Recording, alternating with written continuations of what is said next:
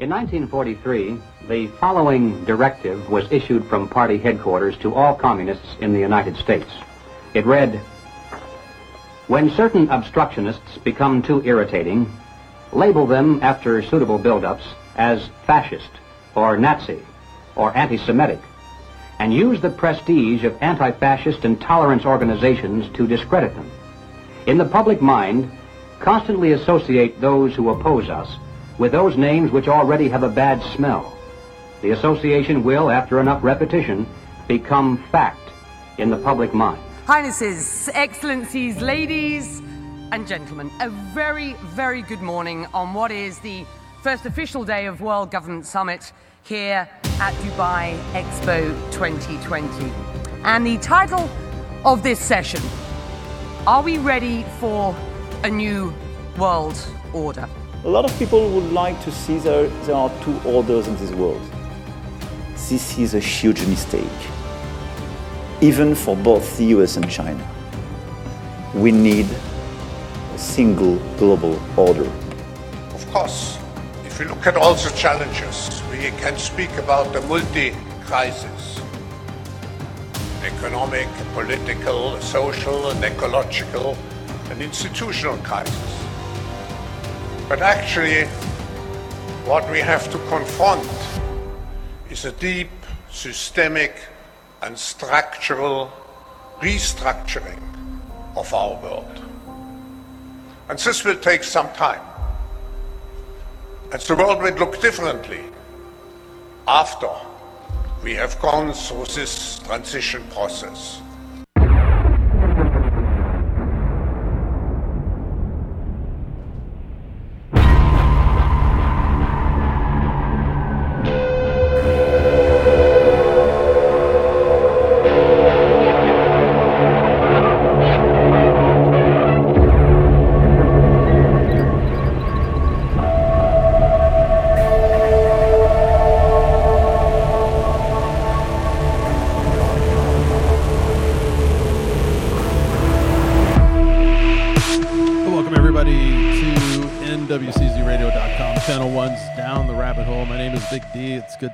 Everybody along. I hope you're doing well.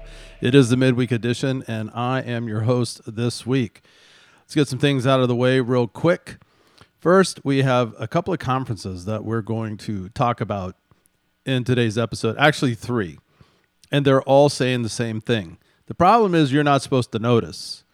We're not supposed to notice that they're talking about these things. And if you do notice, then you're a conspiracy theorist, even though they said it. We'll get into all of that. And I've got some news stories coming your way.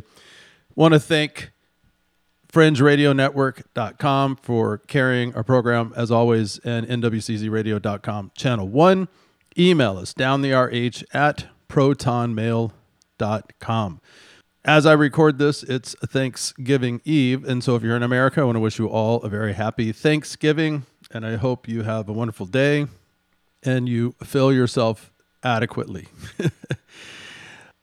Let's get into what is going on here because there supposedly is no coming New World Order. That's what we've been told, even though there have been for decades books written about it. People have spoken out about it. Proof has come out about it.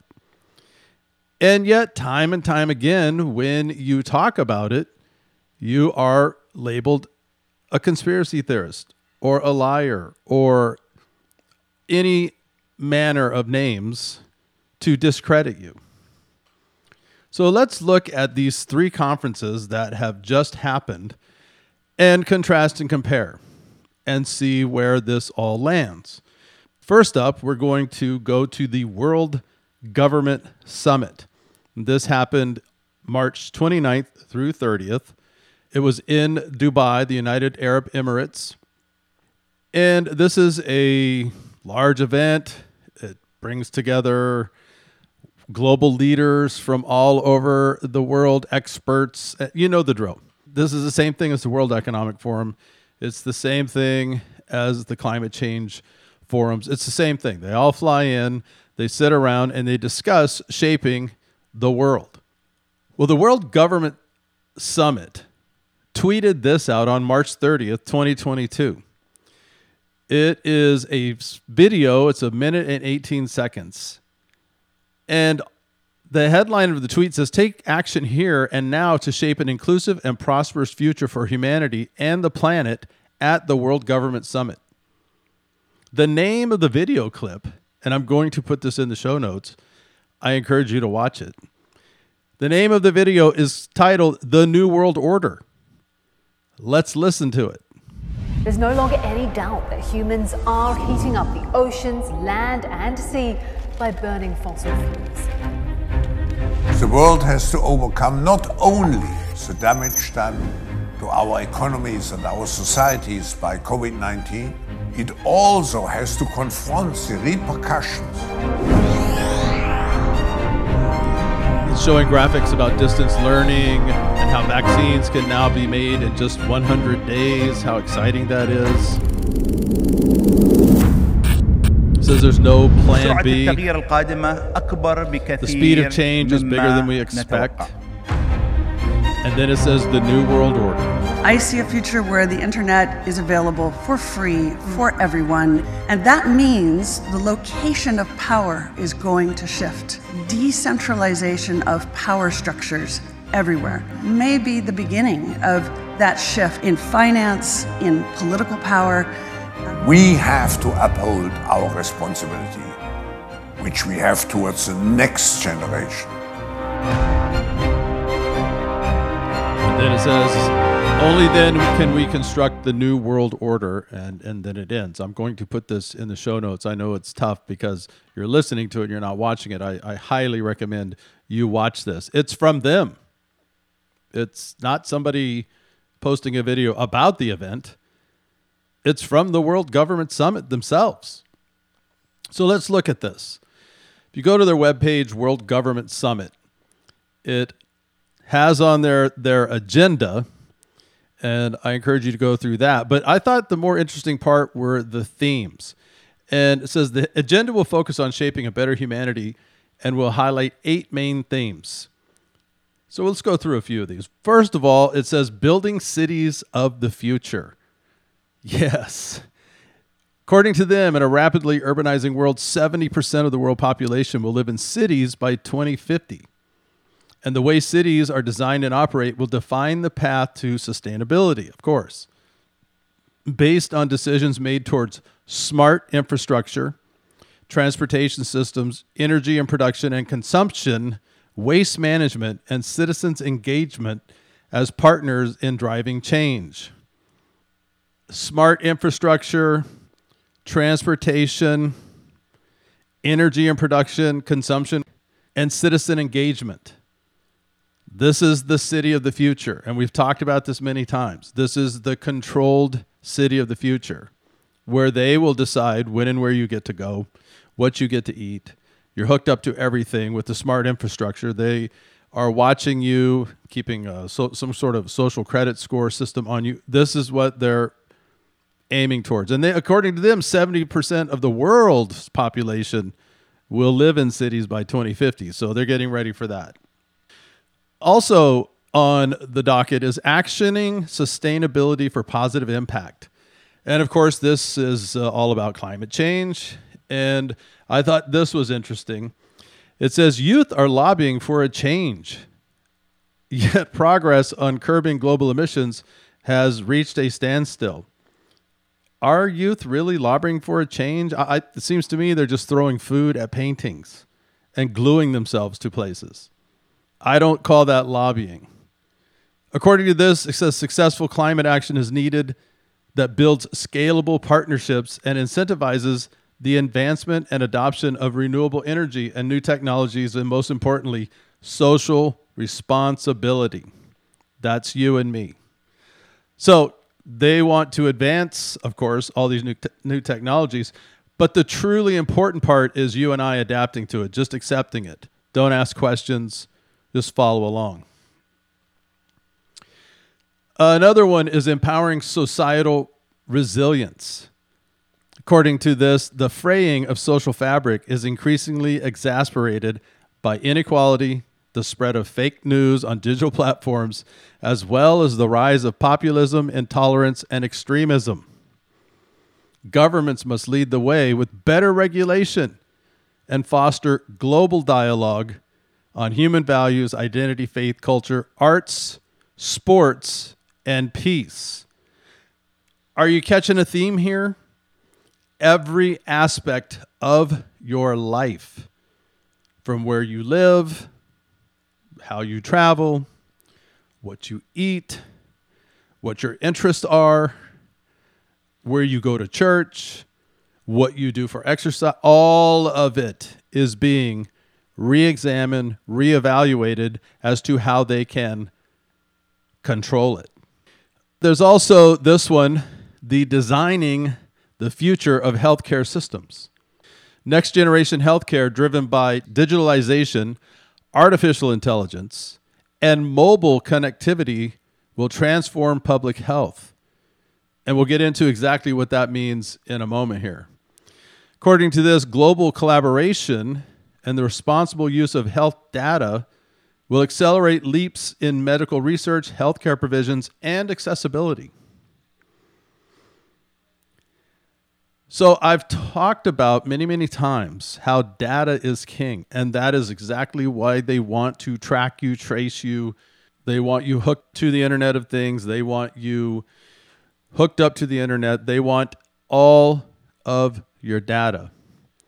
And when they talk about accessibility, healthcare provision, and re- revolutionizing healthcare systems, we've already talked about that on past episodes where they're creating these pills that talk to the doctors.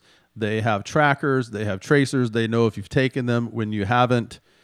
And all of this stuff is, once again, an invasion of our personal sovereignty, our body, our choices.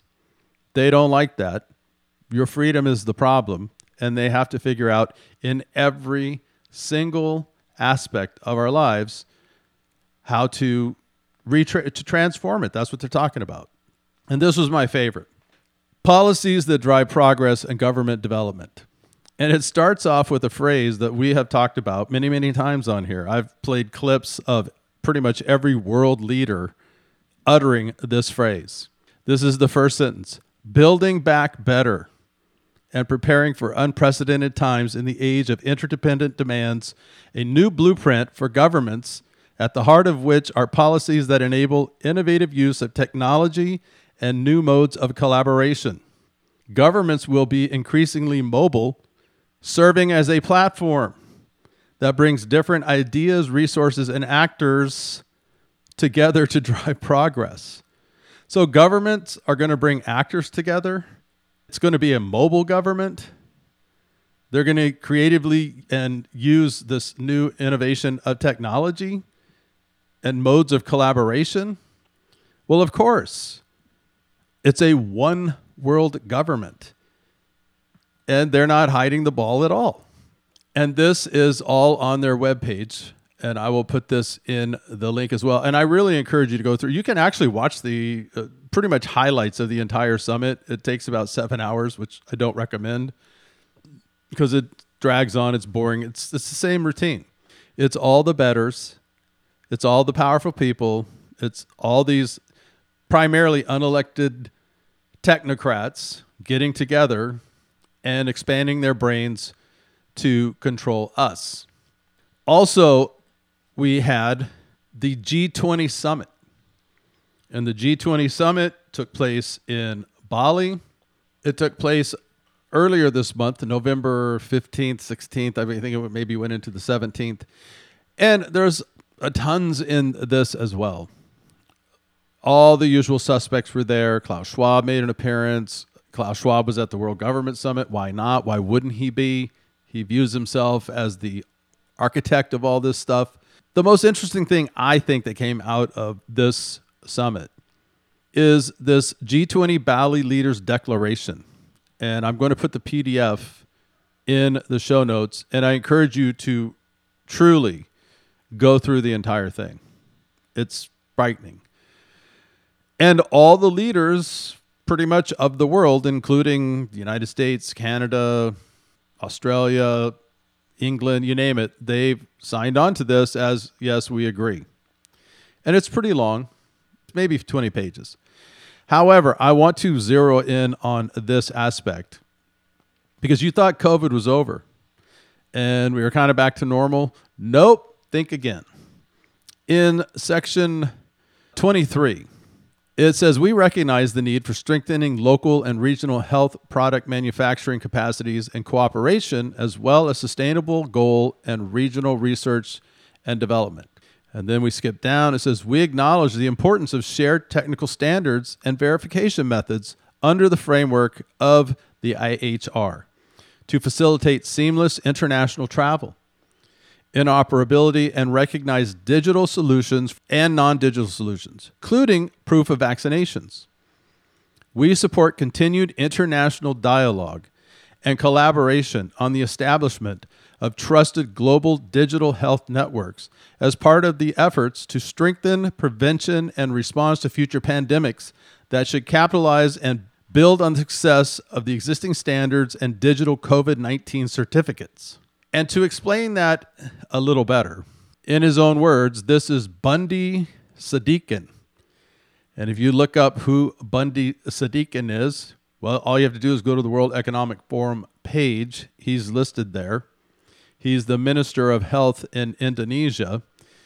And he had this to say about it. So let's have a digital health certificate acknowledged by WHO if you have been vaccinated or tested properly, then you can move around. So for the next pandemic, instead of stopping the movement of the people 100%, which clock the economy globally, you know, you can still provide some movement of the people. Indonesia has achieved, G20 country has agreed to have this digital certificate using WHO standard and we will submit into the next the uh, World Health Assembly in Geneva as the revision to international health regulation. So hopefully for the next pandemic, we can still see some movement of the people, some movement of the goods, and movement of the economy.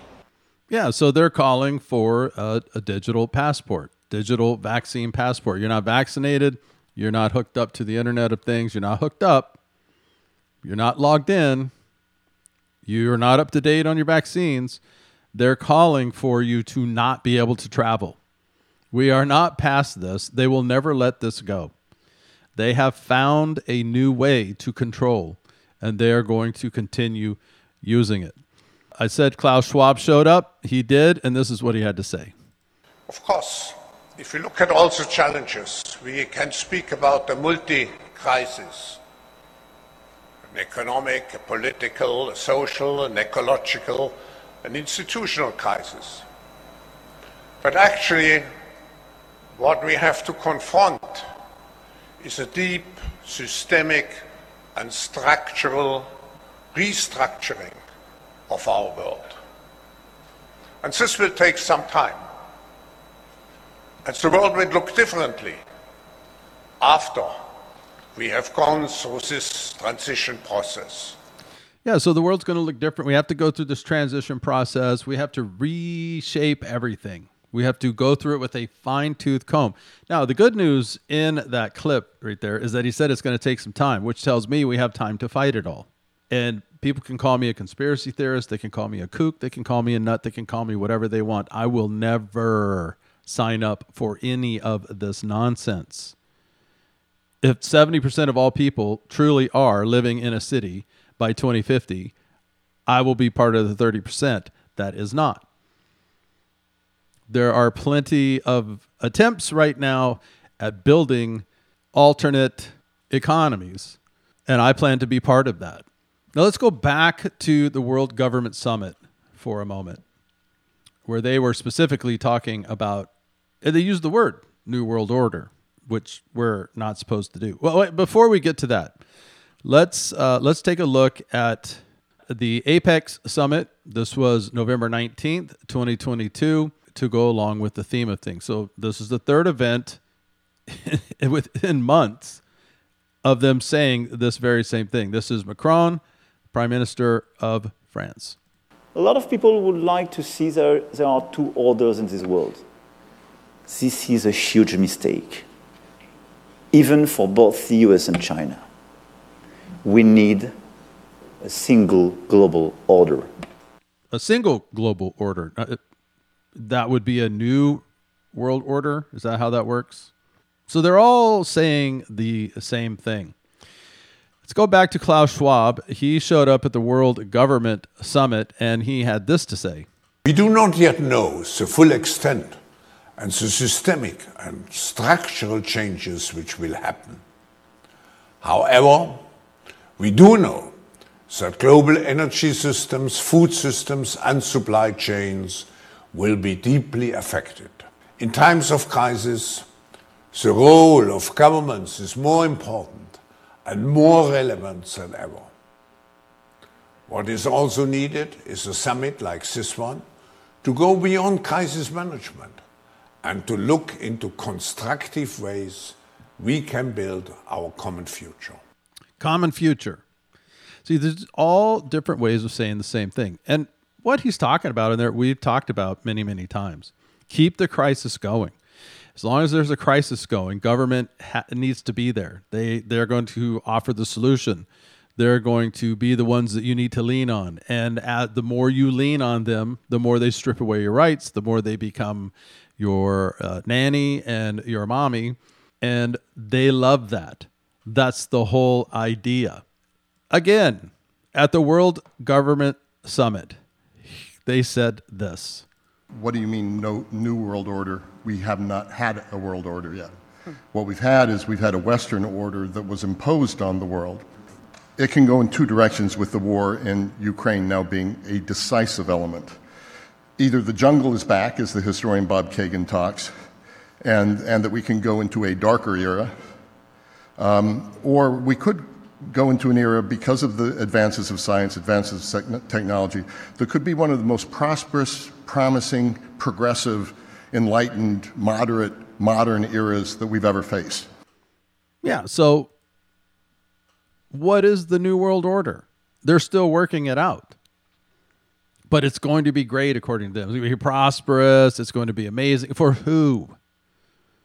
For who? You have to ask that question. Who is it going to be prosperous for? Why, who is it going to be amazing for? Because the way I see it shaping up, it's not for you and me.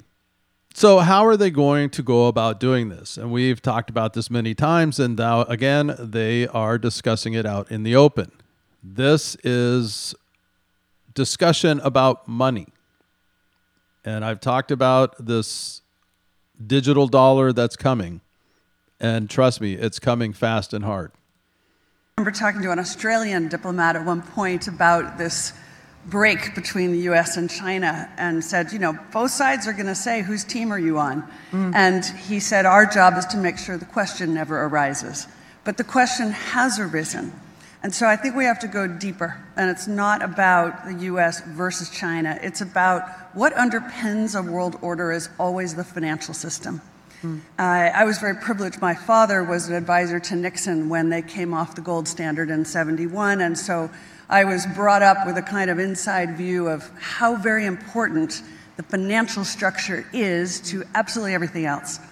And what we're seeing in the world today, I think, is we are on the brink of a dramatic change where we are about to, and I'll say this boldly, we're about to abandon the traditional system of money and accounting and introduce a new one. And the new one, the new accounting, is what we call blockchain. It means digital. It means having a almost perfect record of every single transaction that happens in the economy, which will give us far greater clarity over what's going on. It also raises huge dangers in terms of the balance of power between states and citizens. In my opinion, we're going to need a digital constitution of human rights if we're going to have digital money. Yeah, well, good luck with that because that's probably not going to happen. Or if it does, it'll be so steep in legalese that by the end of it, you've basically waived all of your human rights. That is what's coming the digital dollar. What ties all of this together is digitization of your funds. And that is the big push right now. That is the one thing I, uh, outside of them all in specific terms or in non-specific terms talking about this new world order that's coming that they're all working towards all three of these different summits. Digitization of the finances moving away from any type of paper dollar bringing it all together under a one world digital system is the key. And that brings me to September 16th 2022 White House releases first ever comprehensive framework for responsible development of digital assets. I will also put this in the show notes. It's long. It's from President Joe Biden. And it is all about moving towards the digital dollar. It says the digital assets market has grown significantly in recent years. Millions of people globally, including 16% of adult Americans, have purchased digital assets. Digital assets present potential opportunities to reinforce U.S. leadership in the global financial system and remain at the technological frontier. But they also pose real risk, as evidenced by recent events in crypto markets. The May crash of a so called stablecoin and the subsequent wave of insolvencies wiped out over 600 billion of investor and consumer funds. And of course, their answer to this is for the government to take over and create the digital dollar their case is is that we're already basically on a digital dollar because most of us use credit cards, use a debit card, you go through Venmo or PayPal, and most people don't even operate using cash anymore. So, why not centralize it all? Bring it all under the umbrella of the United States government and then they will link up to this worldwide system to where all the information is shared. And that is what they are working towards. And Joe Biden specifically, well, I don't know if it's Joe Biden or not, but his the people around Joe Biden, let's say, have put together this huge document detailing how they are rushing ahead to look into this. They want it, they want to get it done ASAP go back and listen to my episodes that I've done on digital currency and how that will be weaponized and used against you and me. There's no doubt about it. All you have to do is look to China and see how that is working out. And all of this is, of course, based around technology. And I've said on this podcast before, I am not anti technology. I'm not anti moving forward with technology and new inventions. I think it's great if it's used in a responsible way. However, it seems to all be going in one direction these days. Here is a story out of Technocracy News. Single chip can transmit twice the throughput of the entire internet. An international group of researchers from Technical University of Denmark and Chalmers University of Technology in Sweden have achieved dizzying data transmission speeds and are the first in the world to transmit more than one petabit per second using only a single laser and a single optical chip.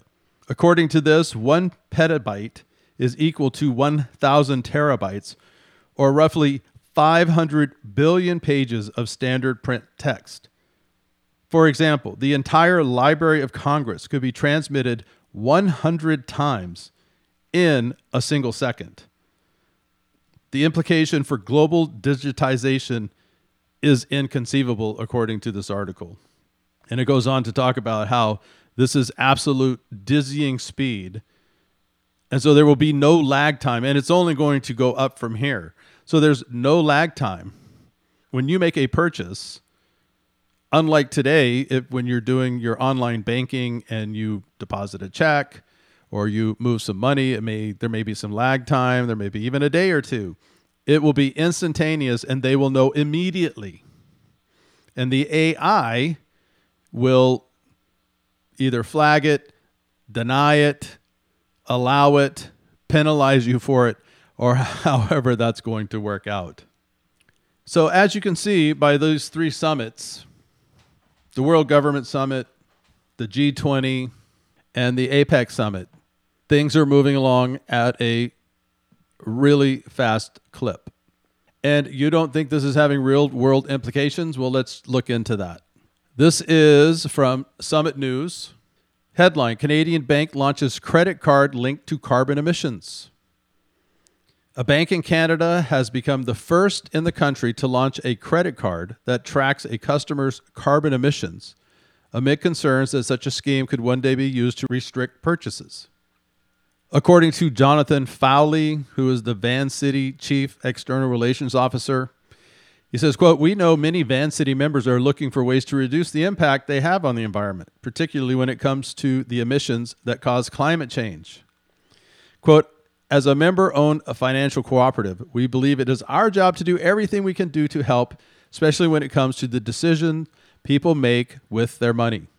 This tool will equip Vancity Visa credit card holders with valuable information on their purchases and enable them to connect their daily spending decision to the change they want to see in the world.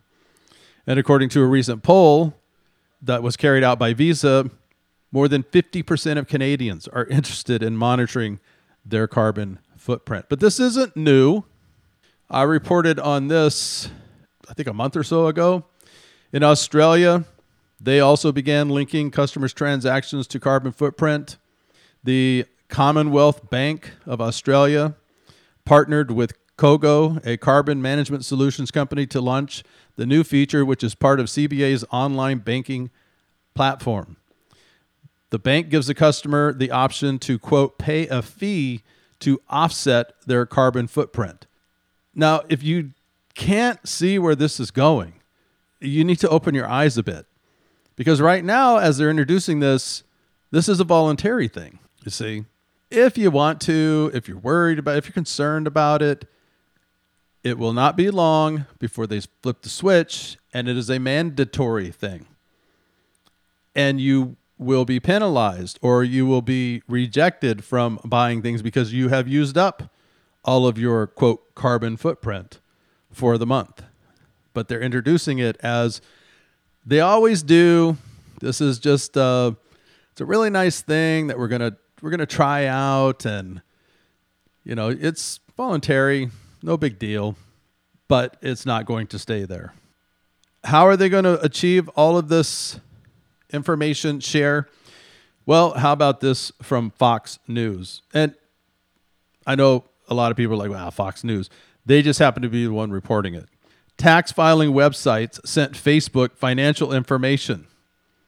Some of the tax filing websites reportedly recently deactivated the code that sent the data. According to a new report from the markup, the data was shared through widely used code called the Meta Pixel. Publications said that it includes names, email addresses, filing status, refund amounts, dependents, college scholarship amounts, and information related to the user's income. Basically, your tax returns got released to Facebook. This is supposed to be personal information.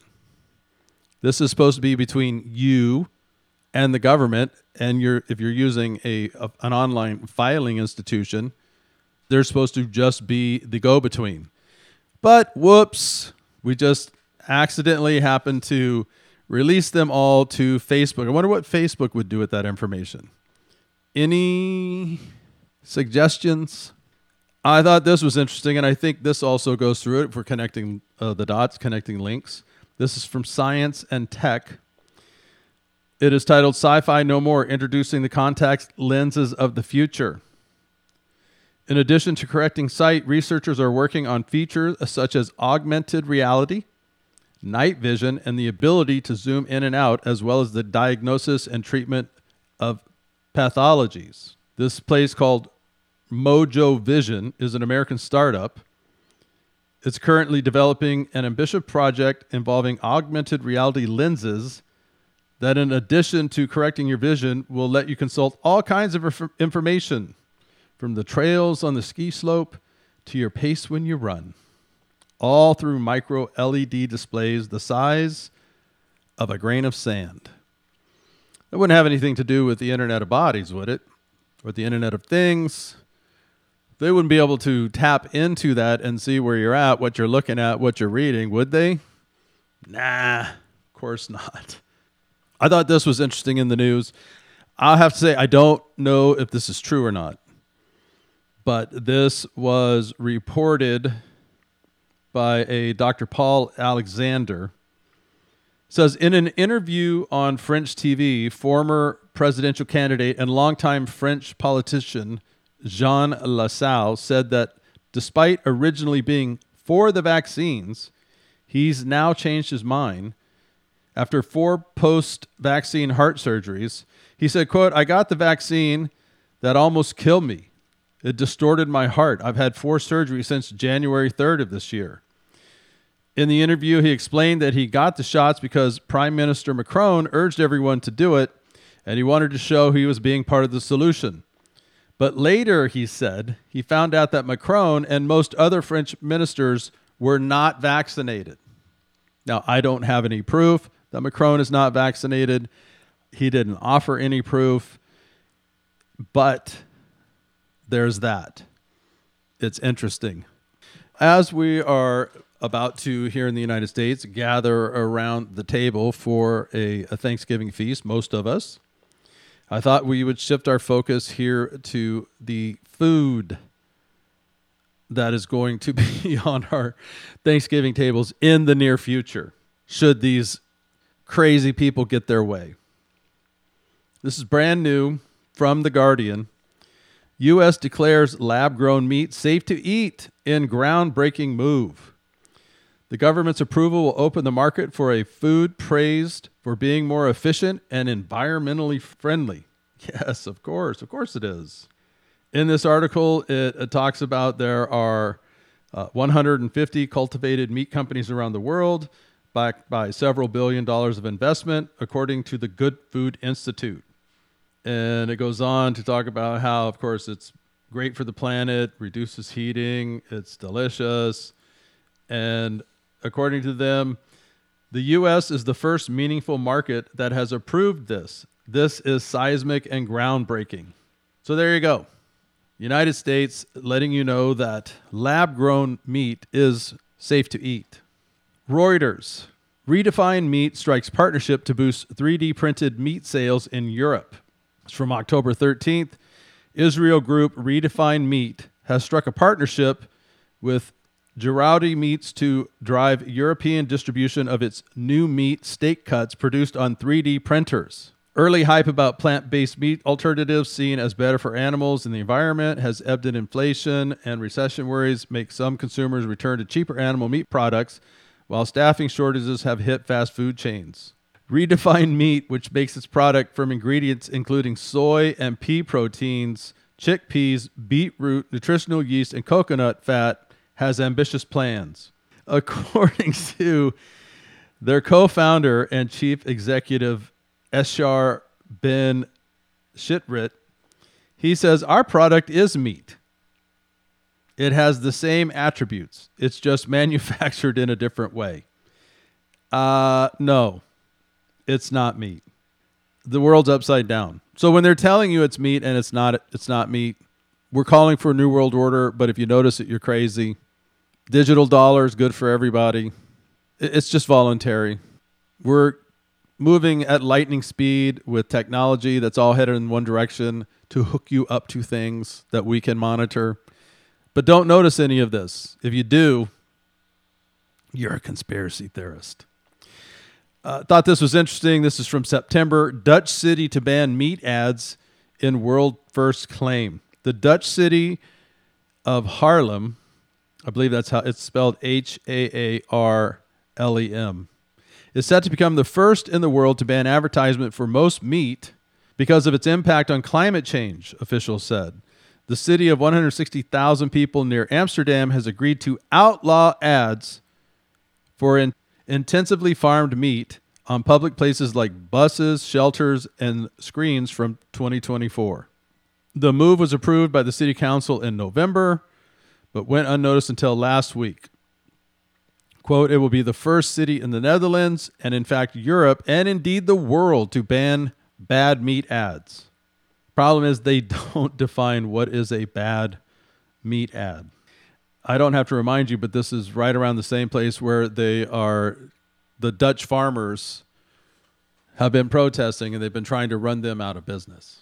So it is time to look at the world with wide open eyes. It is in this time of Thanksgiving, I am thankful that we have been given the ability to see through this nonsense. A lot of people don't. A lot of people are embracing it. A lot of people are just wandering right into it. And a lot of people are getting duped by it. And I, I think the majority of people are. And I think they are in for an incredibly rude awakening. And by the time they do awake to it, it will be too late for them. That is why it is up to us to be ever vigilant on our watch of this stuff and to let people know. They may call you names, they may call you crazy, but the proof continues to just stack, stack, stack up, all in one direction. That is why I do this midweek podcast on these themes and topics because it's right there. Mainstream media is not going to talk about it. They're going to say, because we are talking about it, it's disinformation or misinformation or conspiracy theories or whatever. It's not. You're not crazy for noticing it. And as I close today, I'm going to recommend a book that I normally wouldn't recommend because I think it is a heinous book. It's an awful book. In fact, it's probably the blueprint for where we're at to today in America. But I also am a proponent of knowing what the enemy or those who are against us think so that we can be prepared for what's coming. I think you should read Saul Alinsky's Rules for Radicals.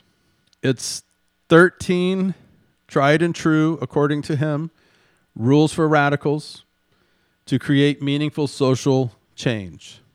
I'll go through a couple of them here. Rule number four make the enemy live up to its own book of rules. If the rule is that every letter gets a reply, send 30,000 letters. You can kill them with this because no one can possibly obey all their own rules. Number eight, keep the pressure on, never let up. Keep trying new things to keep the opposition off balance. As the opposition masters one approach, hit them from the flank with something new. Number 11, if you push a negative hard enough, it will push through and become a positive. Violence from the other side can win the public to your side because the public sympathizes with the underdog. And number 13, pick the target, freeze it, personalize it, and polarize it cut off the support network and isolate the target from sympathy. Go after people and not institutions. People hurt faster than institutions. And he goes is this book, he goes into deep detail of his philosophies of all these rules. Now, Saul Alinsky, when he first put this book out, dedicated it to Satan. If you buy a copy now, it does not have that there, but the original copies, he dedicated this book to Satan. And at one point, he said, glowingly that he would organize hell. He'd be able to organize hell. He was a professor and he influenced a lot of people. A lot of people who are in politics right now. Saul Alinsky. It's spelled A L I N S K Y S. Saul Alinsky's 13 tried and true rules for creating meaningful social change. The book is titled Rules for Radicals. And I will leave you with this his rule number five, which is something I think we all are experiencing. I think we're going to experience it more. The more we push back, the more we refuse to conform, the more we share what's going on. Number five says ridicule is man's most potent weapon. There is no defense. It's irrational, it's infuriating, it also works as a key pressure point to force the enemy into concessions. Well, I'll tell you this, Mr. Alinsky ridicule has never bothered me. I don't care. And I will never conform to this system that they are setting up. And I hope you won't either. I appreciate your time today. I hope you in America have or had a wonderful Thanksgiving, depending on when you listen to this. Brandon and I will be back on Sunday. My name is Big D, and you've been listening to Down the Rabbit Hole. I'm out of here.